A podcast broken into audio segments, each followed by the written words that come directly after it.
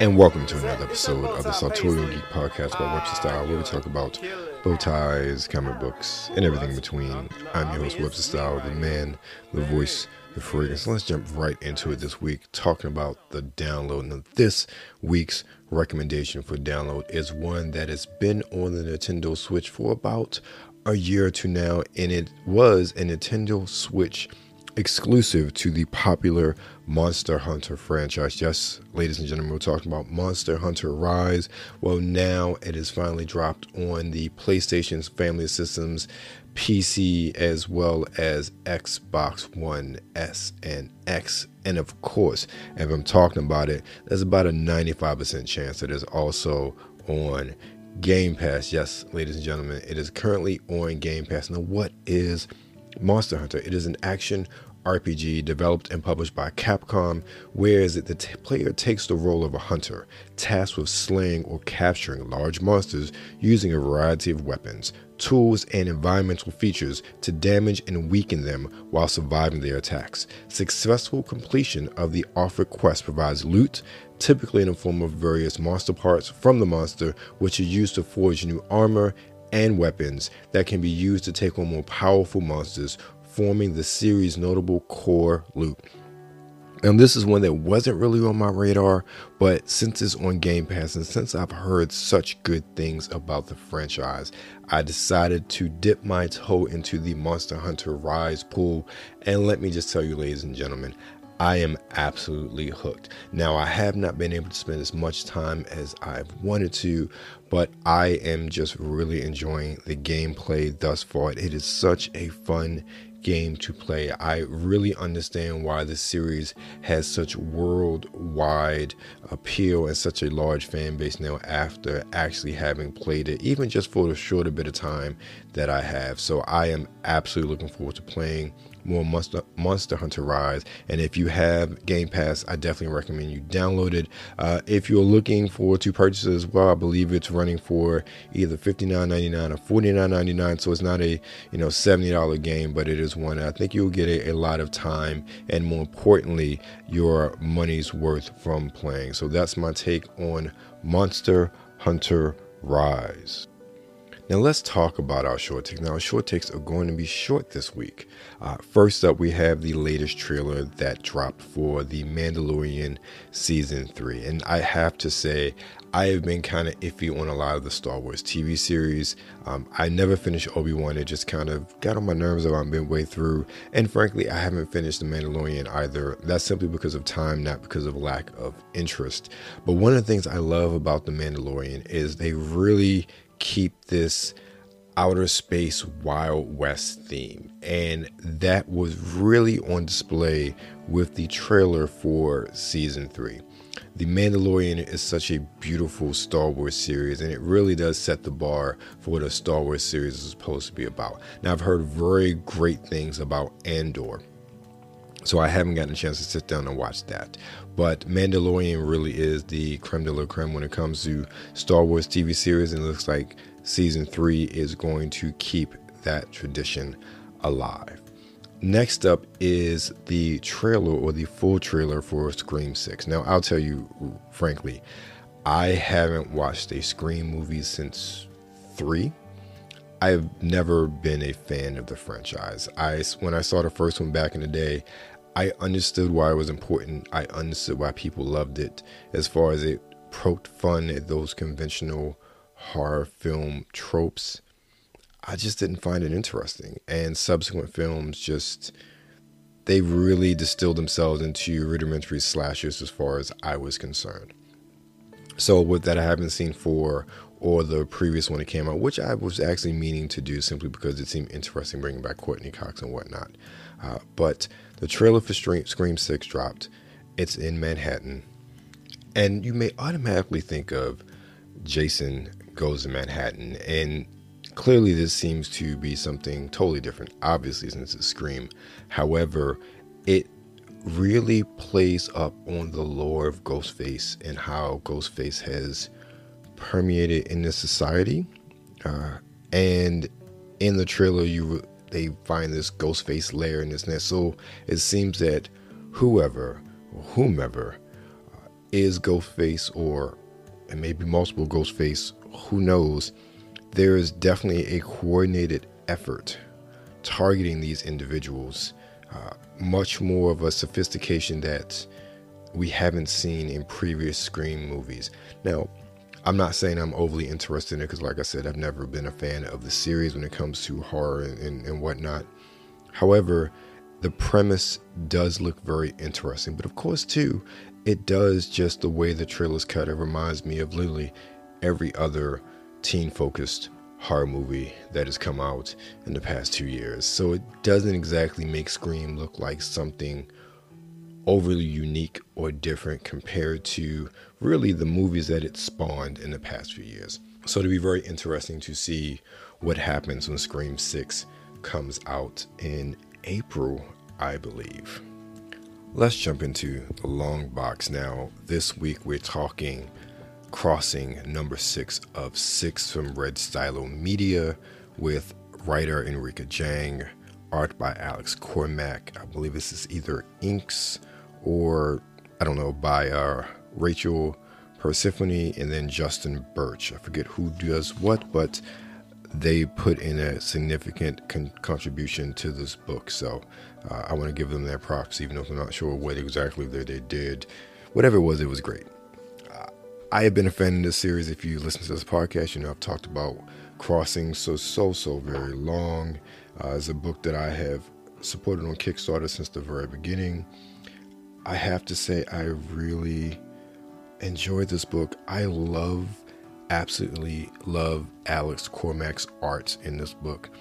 I love, really, as as someone who was born and raised in Baltimore, I love his depictions of the city I love his depictions of that sort of Baltimore row house uh, that we see here.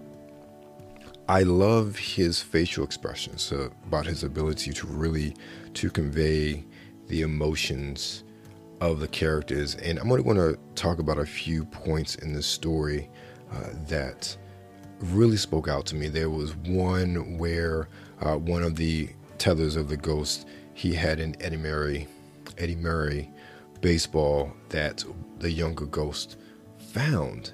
And the look on his face as he recounted why he had it, the fact that it was part of his wife's things and it's something he heard from his wife's family because they try to take everything. But then, even that pain and that letting go in the same moment by allowing these two characters to literally play catch with that ball that he placed so much value on. And then that moment, that joy that was experienced by these two ghost characters severed their tether to this world and they saw the light. And one of the one of the characters that was going to light was a young man, a young boy, and he was there with his mom who was also a ghost. And you had to see her and the tears and the emotion, and and, it's, and that is definitely heightened by Enrica's writing. But the emotion that Alex was really able to convey with his art as to what was going on was really phenomenal. And I felt that. I felt that mom's pain. I felt her having to let go. I felt the joy uh, from the son of him being able to leave and to go, but still that sadness of leaving his mom. I, I felt the uh, in the earlier parts of the book with the whole thing with the police and the mobsters and and it was just he does a phenomenal job telling the story artistically and and it helps that Enrica is just a really awesome writer and they've really lived and breathed this this book for the past couple years and have really been able to tell a really great story. Now, this is where my issue comes. They left us on a cliffhanger. How you have issue six of six and the story is not over. We get no resolution. I am upset. I was looking forward to some sort of resolution, somebody going to jail, the, the cuffs being slapped on somebody for all these teenagers that have been killed, and there's still no real resolution to what happened to Nita and how she ended up on those train tracks. Come on, people. Come on, Red Stylo. Uh, you, you're going to string this out along even more? I'll be buying. Don't get me wrong, but I I really enjoy this book. I I, I really think that is. I keep saying I, I, but it there are too many things that I want to say that I just can't because I just gush about this book. It is really a great piece of work, and this is one of the things what I love about independent creators. It's not a monthly sort of thing, and no disrespect for the major titles that kick out books monthly, but there's something about taking time to really craft a book from the writing to the art to the production that you just get a really worthwhile quality book every time you get it in the mail. So that is my take on Crossing uh, number six. If you're interested in more, you can check out uh, the whole Crossing series and the other books from Red Stylo at Red Stylo is either redstylo.com or redstylomedia.com. The official uh, website will be in the show notes. With that, we're going to take a quick break and then come back and talk about, well, a series that I did not expect to love as much as I did Night Court.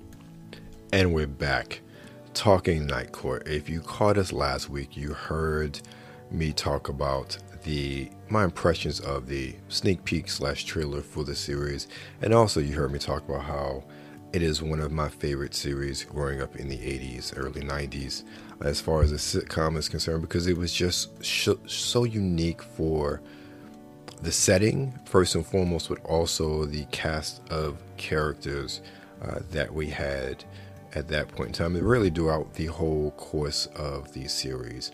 So, seeing the reboot slash continuation of the series, I was very excited, had high hopes. But you know, with any sort of uh, continuation, remake, reboot, you know, you have to somewhat be a bit weary uh, because of, well, it may only be that series that you love so much in name alone.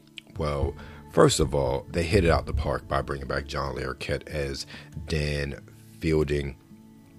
And I like how they changed his character in that he eventually comes back. He doesn't start off back with uh, Night Court and being uh, one of the lawyers, but he started out on the original show. He was the prosecutor uh, versus Christine's Markie Post um, defense attorney, public defender.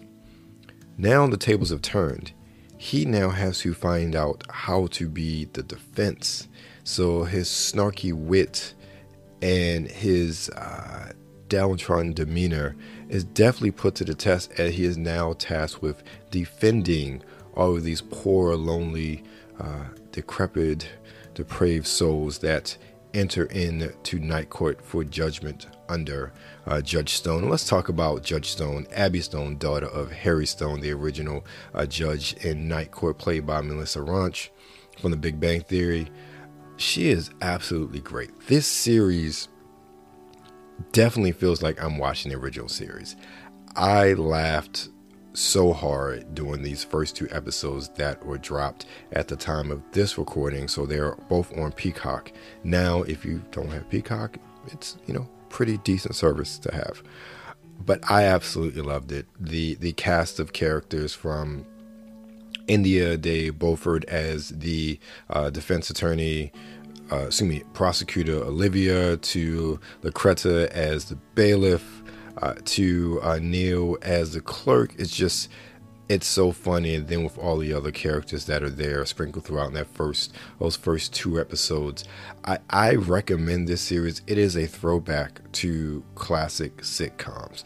One of the things that I have gotten out of, I think the 90s, NBC 90s sitcoms, they just, there's just something that just doesn't work. They got this formula because of Friends, and then they've kind of been running with that and tweaking it ever since.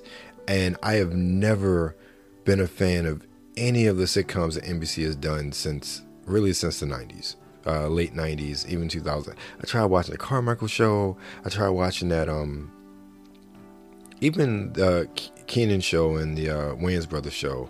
Uh, they were okay but it still it it was something missing. There was something raw uh, that really comes across with those '80s uh, series or '80s sitcoms, and I get that. Like it, you feel like this was taped in front of a live studio audience. That's that's probably the best way.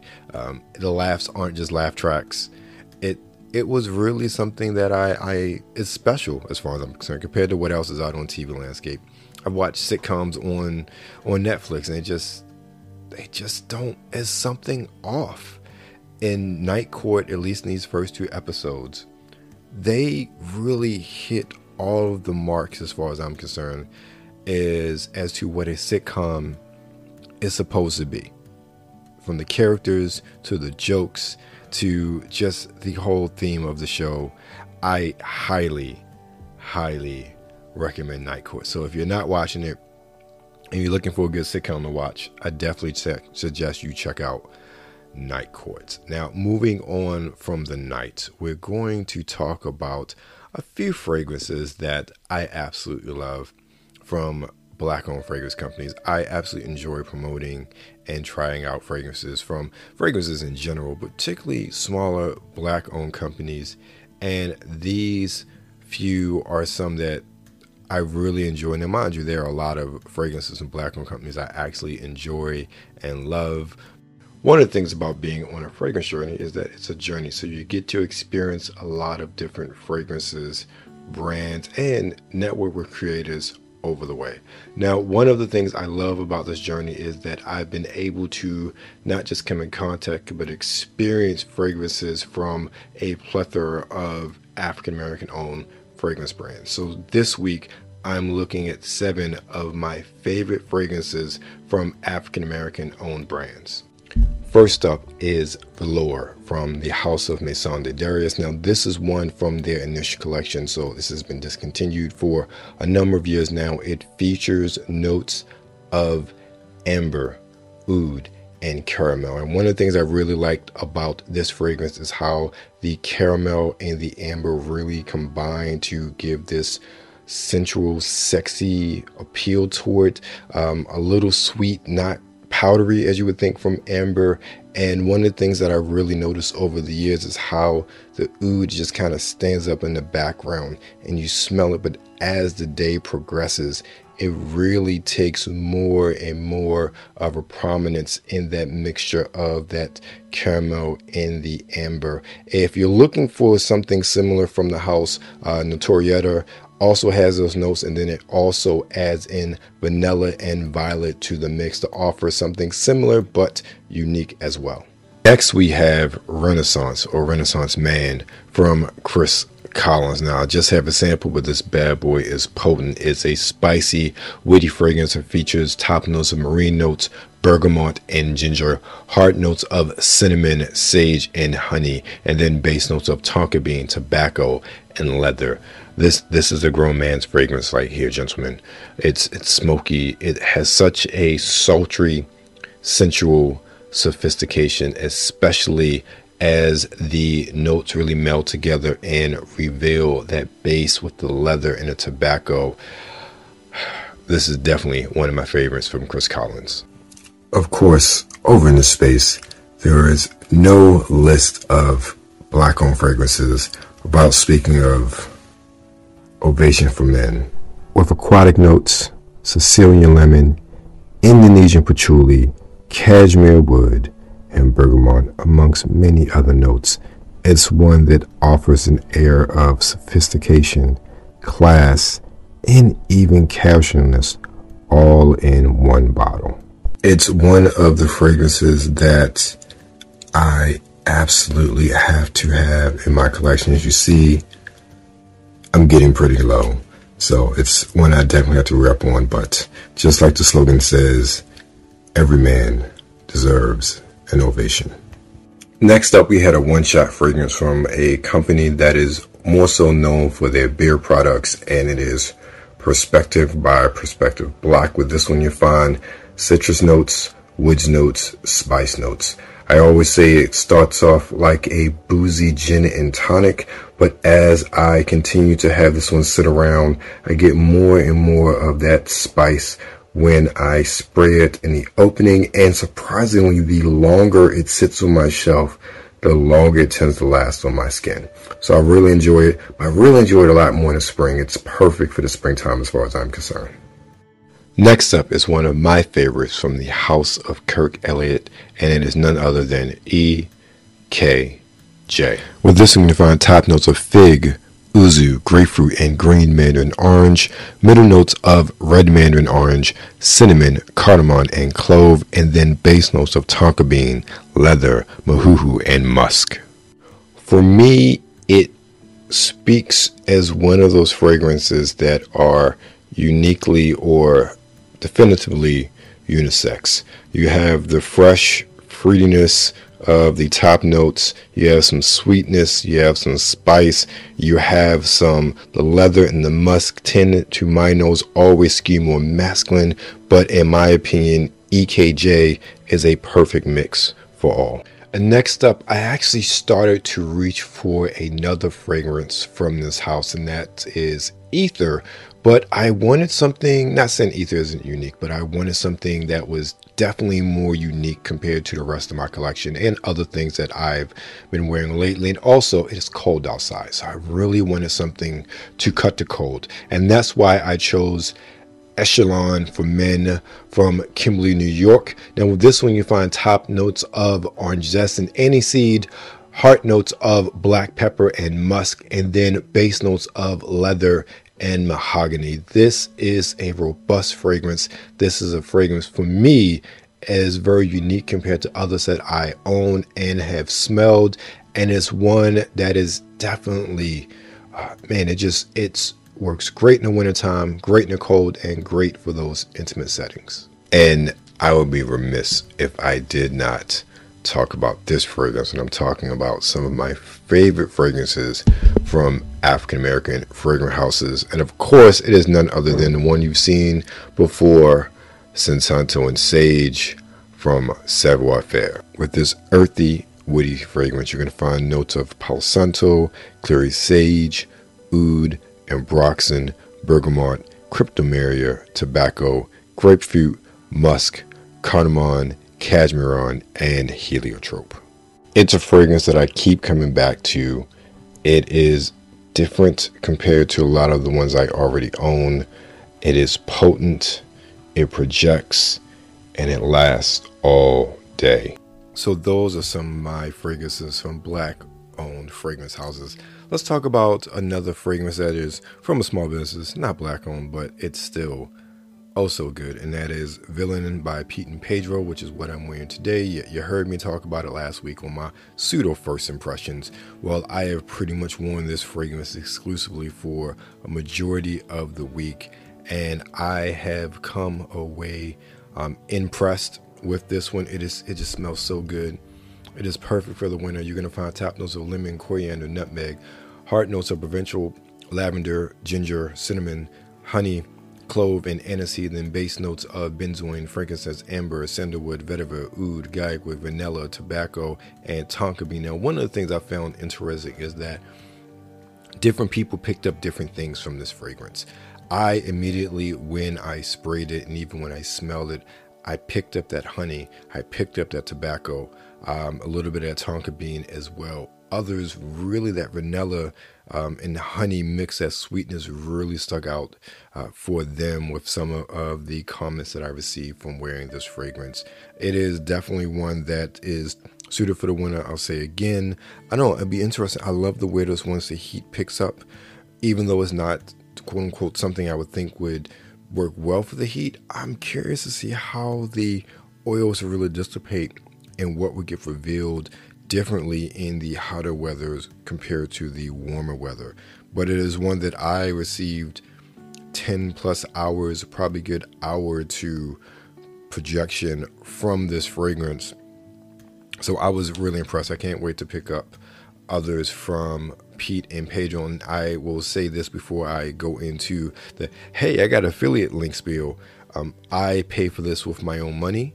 Um, I did not receive a discount in purchasing this fragrance uh, when I bought it. So this review is of my own free mind, free will, and there was no incentive in me purchasing this fragrance uh, with a discount or free. So I say all that to say we do have an affiliate link for Pete and Pedro if you are so interested in trying out Villain or any of the other fragrances or products from Pete and Pedro you can use the code EHAWKES10 or the link in the show notes to get 10% off your first purchase. You can also support us on Patreon by becoming a producer for as low as $1 a month. Producers $1, associate producer is $2, excuse me, $3, and the executive producer is $5 a month. And each tier you get exclusive content that you can find nowhere else on the web. If you like my videos from Exotica, I got uncuffed stuff on Patreon. Yeah, yeah. And also, you need a different energy drink. You, you're tired of the monsters. You're tired of the Red Bulls. You're looking for something that's a bit less expensive and something that is a bit more natural. Well, I suggest you try out W Energy Drink. You can get 10% off your first purchase with the code WebsterMan or the link in the show notes. So, with that, let's go into the fragrance of the week. And this fragrance is another one from the indie house My Signature Scent. And this one is Chocolate City. And if you know, you know, you know what I'm talking about before I even get to the description. You can find it in an EDP concentration 15 ml bottle for 50 bucks. Now, this one is a unisex fragrance. It leans heavy and more gourmand with the notes of chocolate orange flower and broom flower. Now, broom flower is not a note I was familiar with. I had to look it up. Uh, it is one that offers some of the sweetness of the orange flower, but not as sweet. So you get a sweet floral chocolatey mix with chocolate city. So it is one that's described as not so sweet, but is warm and sexy. The description from the site is a fragrance that is inspired by the vibrant yet cool culture of Washington, D.C., aka Chocolate City. Besides it being a political center and tourist destination, it is home to HBCUs Howard University and UDC. Those that are native aren't natives may not appreciate the sound of go-go, but it's the beat of the city. Uh, this is a fragrance that I really, I've really become a fan of chocolate gourmands, uh, both for men and women. I like what a lot of fragrance houses are doing with chocolate, especially with that addition of the spice, in this case with the floral. I am really impressed with it. It's not so much my taste, but I can definitely see this fragrance appealing to a wide variety of people. So that's my take on Chocolate City by my signature scent. So where can you find us every week? Of course, you can find me every week with my man Brian Saff over on Nerds Rule the World with the NRW checkpoint where we talk about the latest and greatest in video games every single week. Also find me on social media on Instagram at Webster Style and Sartorial Geek, on Twitter at Webster Style, and of course on TikTok at underscore Webster Style. Everything that is Webster Style can be found at websterstyle.com. And of course, drop me an email, ask me a question, give me a show idea, recommend a fragrance. Email me at info at websterstylemagazine.com. Again, thank you for your time. Thank you for your listening ear. Remember, stay safe out there and be blessed.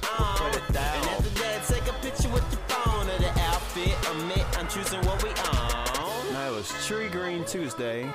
Had to be Bow Tie Thursday. Had to be. White Wednesday? Uh, I don't. Well, I know last time. Well, I wore polka dot. You didn't. Wear, oh, I Miss Million, them hills killing them, but I'm sure it's a Thursday. Bow tie Thursday, pasta cream in your heels, looking sharp, babe. Acting like you don't know the rules up in the workplace. Must I remind you it was till on your birthday? Don't get me wrong, I think we killed in the birthdays. And you picked a hell of fit for the church day. Let's say you picked the risk game poet. Now you got the floor filled with bras that you purchase. Pick a color scheme that can match your berry corset. Get the berry cream, make a little scene, Cause no one man should have all that styling. Take it off, clothes on the floor piling. No one girl should fit it all in them jeans. So take it off and let me see what's under them seams. Cause no one man should have all that styling. Take it off, clothes on the floor piling. No one girl should fit it all in them jeans. So take it off and let me see what's under them seams. And see what it seems. If it is what it seems. Do it again. Not, chicks be looking thick leggings, you know what I mean? I don't, I don't know. Take a hint though, don't try to get me at a moment. Coke mint though, smoking hot, rocking this pin so thin. Tie hairline, looking like a stint so pimp. No lie, I'm sharper than a utensil. Instrumental, plain dang, homie. I was hoping we could walk out with that bang bang, honey. See them plain James, honey. Them lame frames funny. We tailor fit it crazy like I think came on me, came on me. Lady, main thing, want me on the scene. Fit popping like a main vein, running blood color lips, smashing with the hand. Clutch money, holding bag, kinda funny. Can you tell me what's the price tag of the Range Rover? Hang on me when we walking, looking Gucci like that thing sprayed on me. Walking with a limp like an ankle sprained on me. Yeah, I rock the cardigan. She don't really want me because one man should have all that styling. Take it out, clothes on the floor, piling.